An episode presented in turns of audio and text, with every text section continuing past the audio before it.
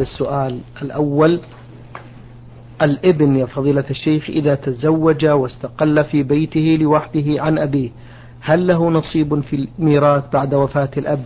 علما أن الأب له مجموعة من الأبناء يرجو الإفادة بهذا. الحمد لله رب العالمين وأصلي وأسلم على نبينا محمد وعلى آله وأصحابه ومن تبعهم بإحسان إلى يوم الدين. يقول الله عز وجل يوصيكم الله في أولادكم للذكر مثل حظ الأنثيين. والأولاد كلمة تشمل الذكر والأنثى. فكل واحد من الأبناء فإنه يرث من أبيه وكل واحدة من البنات فإنها ترث من أبيها إلا إذا وجد مانع من موانع الإرث. وانفراد الابن عن أبيه في بيت ليس من موانع الإرث. لأن موانع الإرث ثلاثة. الأول اختلاف الدين بأن يكون الميت على ملة ومن بعده على ملة أخرى. فإذا كان الأب كافرا والابن مسلما فلا توارث بينهما.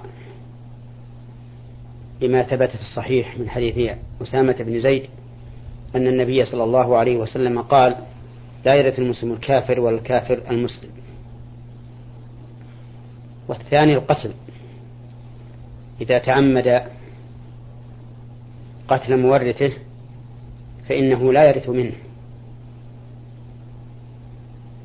لأنه لو ورث منه لكان فتح باب لمن أراد أن يتعجل الميراث من شخص فيذهب ويقتله. فسد هذا الباب. أما إذا كان القتل خطأ يقينا فإن القول الصحيح أن ذلك لا يمنع الميراث. لكن لا يرث القاتل من الدية شيئا لأن الدية غرم عليه. ولو ورثناه منها لكان في ذلك إسقاط لها أو لبعضها. الثالث المانع الثالث من موانع الإرث الرق. أي إذا كان الوارث رقيقا فإنه لا ممنوع من الإرث ولو وجد سبب استحقاقه الإرث.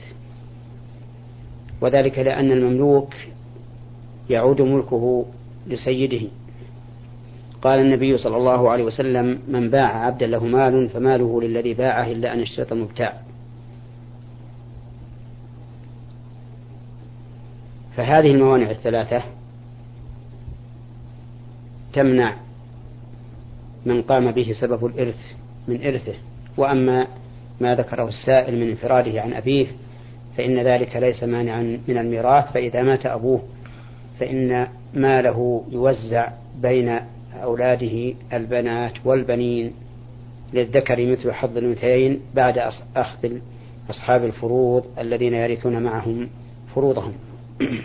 نعم. بارك الله فيكم. يقول المستمع من العراق حكم الصلاة في مسجد فيه قبر. وهل يستوي الحكم إذا كان القبر ليس من ضمن الجامع أي في الحوش مثلا؟ فقد سمعنا فتوى تقول بأنه تجوز الصلاة إذا كان غير مستقبل القبر ونيتك لله. أرجو بهذا إفادة.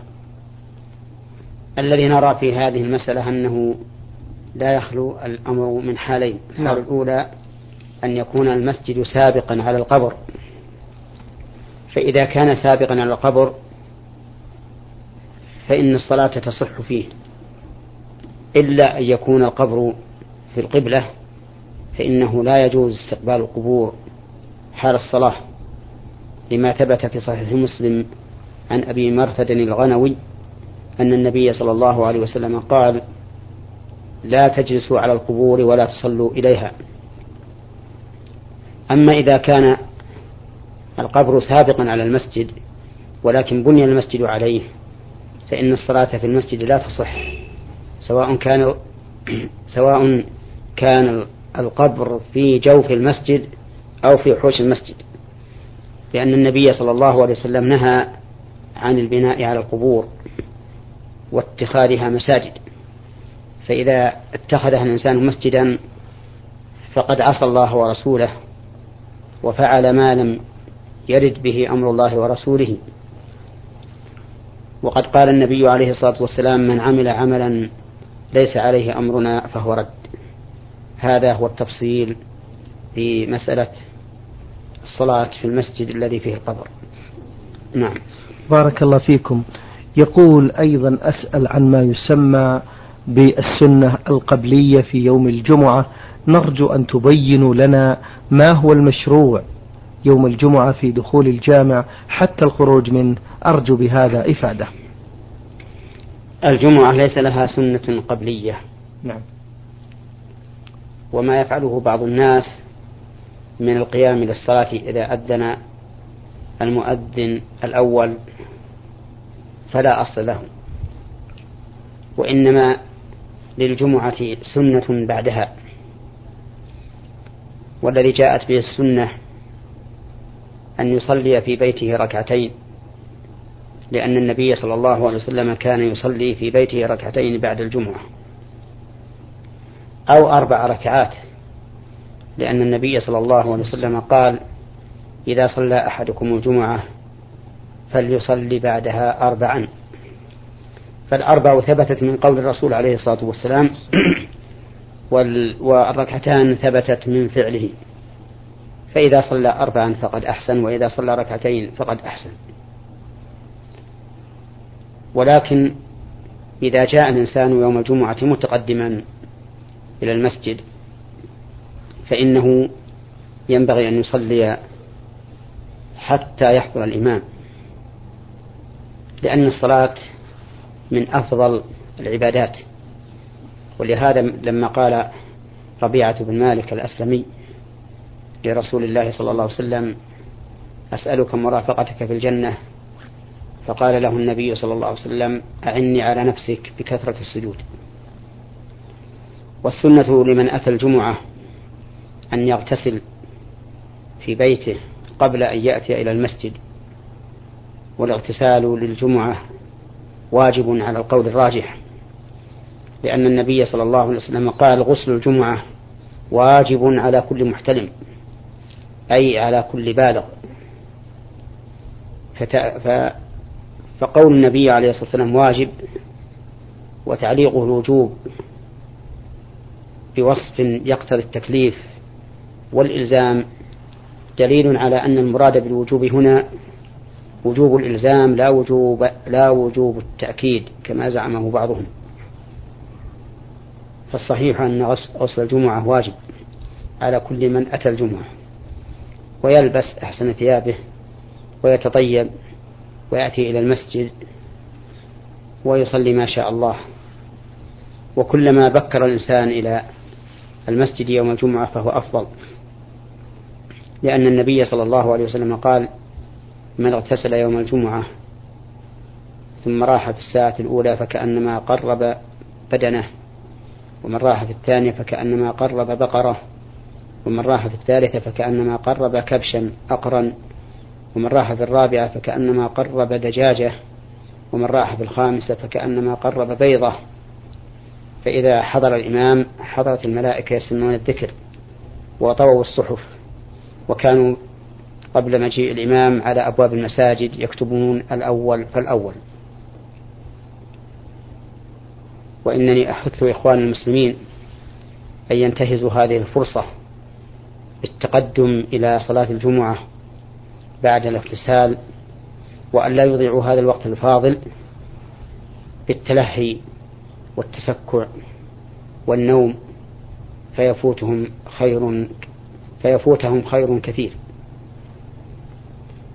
وإذا حضر الإمام وبدأ بالخطبة فإنه يجب الإنصات له ولا يجوز التكلم فمن تكلم والإمام يخطب فقد لغى. بل من تكلم والإمام يخطب فهو كمثل الحمار يحمل أسفارا. ومن قال لصاحبه أنصت فقد لغى ومن لغى فلا جمعة له أي أنه يحرم من أجل الجمعة. ولا يجوز للإنسان والإمام يخطب يوم الجمعة أن يسلم على أحد إلى جانبه ولا يرد السلام ولا يشمت العاطس ولا يسكت المتكلم بالقول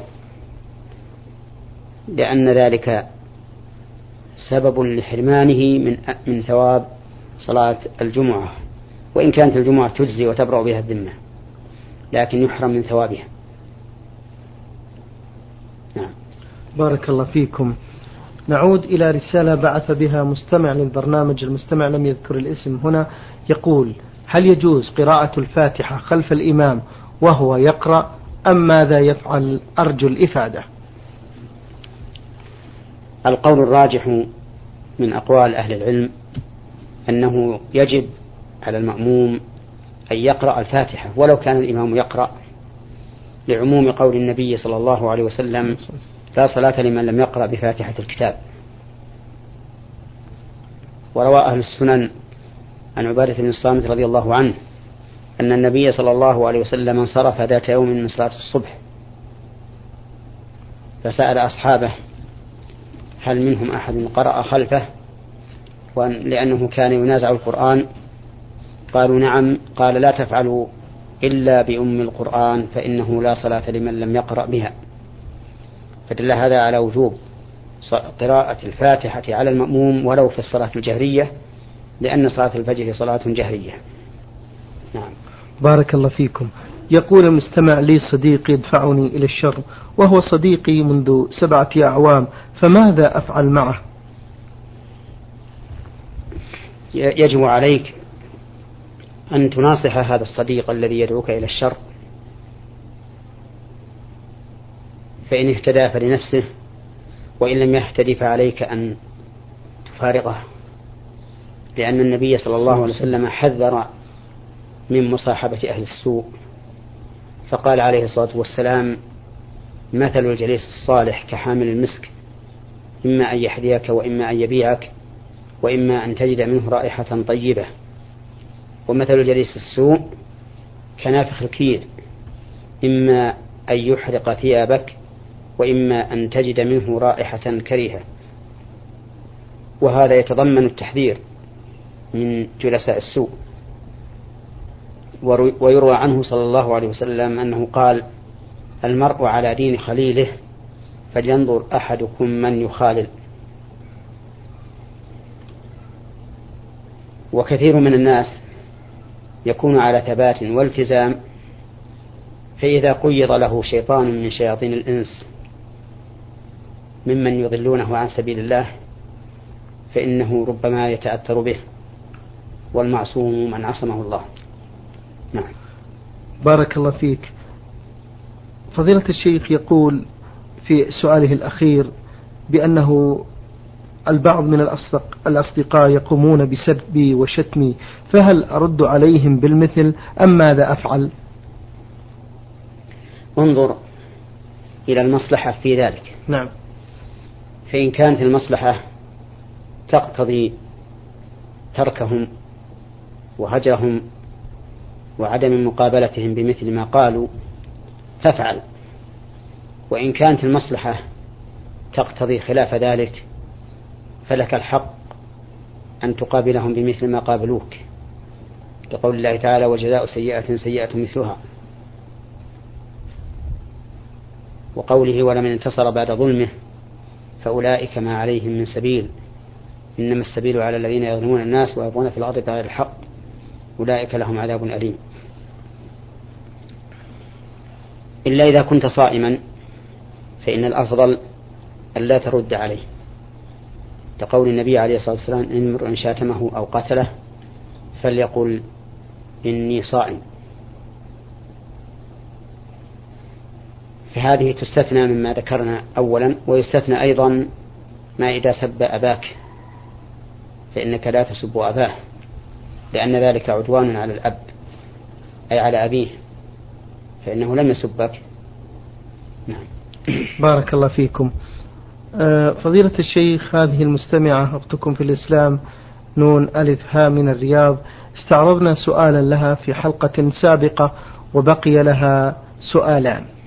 تقول في السؤال الأول هل لبس المرأة للضيق القصير أمام النساء محرم أم لا؟ وعند المحارم وما هو اللبس المشروع يا فضيلة الشيخ أمام المحارم مأجورين اللبس المشروع للمرأة أن تلبس كل ثوب يبعدها عن الفتنة وعن الدخول في قوله عليه الصلاة والسلام صنفان من أهل النار لم أرهما بعد قوم معهم سياط كأعناب البقر يضربون بها الناس ونساء كاسيات عاريات مائلات مميلات رؤوسهن كأسنمة البخت المائلة. لا يدخلن الجنة ولا يجدن ريحها وإن ريحها لا يوجد من مسيرة كذا وكذا. فالثياب الضيقة التي تكون كالملصقة على البدن لا شك أنها ثياب كاسية ولكنها ولا ثياب كاسية أي تكسو المرأة ولكنها في الحقيقة عارية تعريها تعري المرأة لأنها تصف حجم جسدها تماما. وهذا النوع من اللباس لا يجوز. اللهم إلا عند الزوج إذا لم يكن في البيت أحد. وأما إذا كان ضيقا لكنه ليس إلى هذا الحد فإني أرى المنع منه والبعد عنه لأنه قد يحدث فتنة ولو كان عند المحارم من الرجال ولو كان عند النساء أيضا لأن النساء قد يفتتن بالمرأة إذا رأينا آه، شيئا من بدنها يعني بوصف حجمه وإن كانت امرأة وهذا شيء مشاهد. لذلك أرى منع هذا النوع من اللباس. وأن وإذا فالمشروع أن يكون اللباس لباس المرأة واسعا فضفاضا سابغا إلى قدميها. وأما في اليدين فالمشروع أن يكون إلى الكفين. وقد ذكر شيخ الإسلام رحمه الله في كتابه أو في رسالته في عورة المرأة ولباسها بأن نساء الصحابة كانت أكمام ثيابهن إلى الكف وأسفلهن إلى الكعب. هذا إذا كانت المرأة في بيتها. أما إذا خرجت في السوق فإنها تلبس القفازين من أجل ستر الكفين وترسل الثوب إلى ذراع إلى شبر أو ذراع من أجل ستر الأقدام. نعم. بارك الله فيكم. في سؤالها الثاني في سؤال المستمعة آه، نون ألف هاء من الرياض تقول إذا كانت المرأة تحيض لمدة سبعة أيام وهذه عادتها دائما ومرة زاد الدم أكثر من السبعة أيام واستمر معها أكثر من ذلك فهل تصلي أم لا؟ مع العلم بأنها دائما تحيض في السبعة أيام فقط أرجو الإفادة. إذا زادت عادة إذا زاد دم الحيض عن العادة فإن القول الراجح أنها تبقى ما دام الدم على حاله حتى تطهر. وإن زاد على العادة فإذا كانت عادتها سبعة أيام واستمر الدم إلى عشرة فإن ذلك كله حيض كما أنه لو نقصت أيام دمها عن عادتها فإنها تغتسل وتصلي. فإذا كانت عادتها عشرة أيام مثلا ثم طهرت لسبعة أيام فإن الواجب عليها أن تغتسل وتصلي. فالحكم يدور مع علته وجودا وعدما فمتى وجد دم الحيض ثبتت أحكامه ومتى عدم انتفت أحكامه. قال الله تعالى ويسألونك عن المحيض قل هو أذى فمتى وجد هذا الأذى فهو حيض نعم. بارك الله فيكم. هذا طارق يوسف من مصر يقول أيهما أفضل ختام الصلاة بالسبحة أم على الأصابع؟ ختام الصلاة؟ نعم. كان الأولى أن نقول في السؤال عد التسبيح. نعم. هل الأولى أن عد التسبيح بالأصابع أم بالسبحة الأولى عد التسبيح بالأصابع لأن النبي صلى الله عليه وسلم كان يعقد التسبيح بأصابعه بيده اليمنى. وقال النبي عليه الصلاة والسلام لنساء من الصحابة اعقدن بالأنامل فإنهن مستنطقات.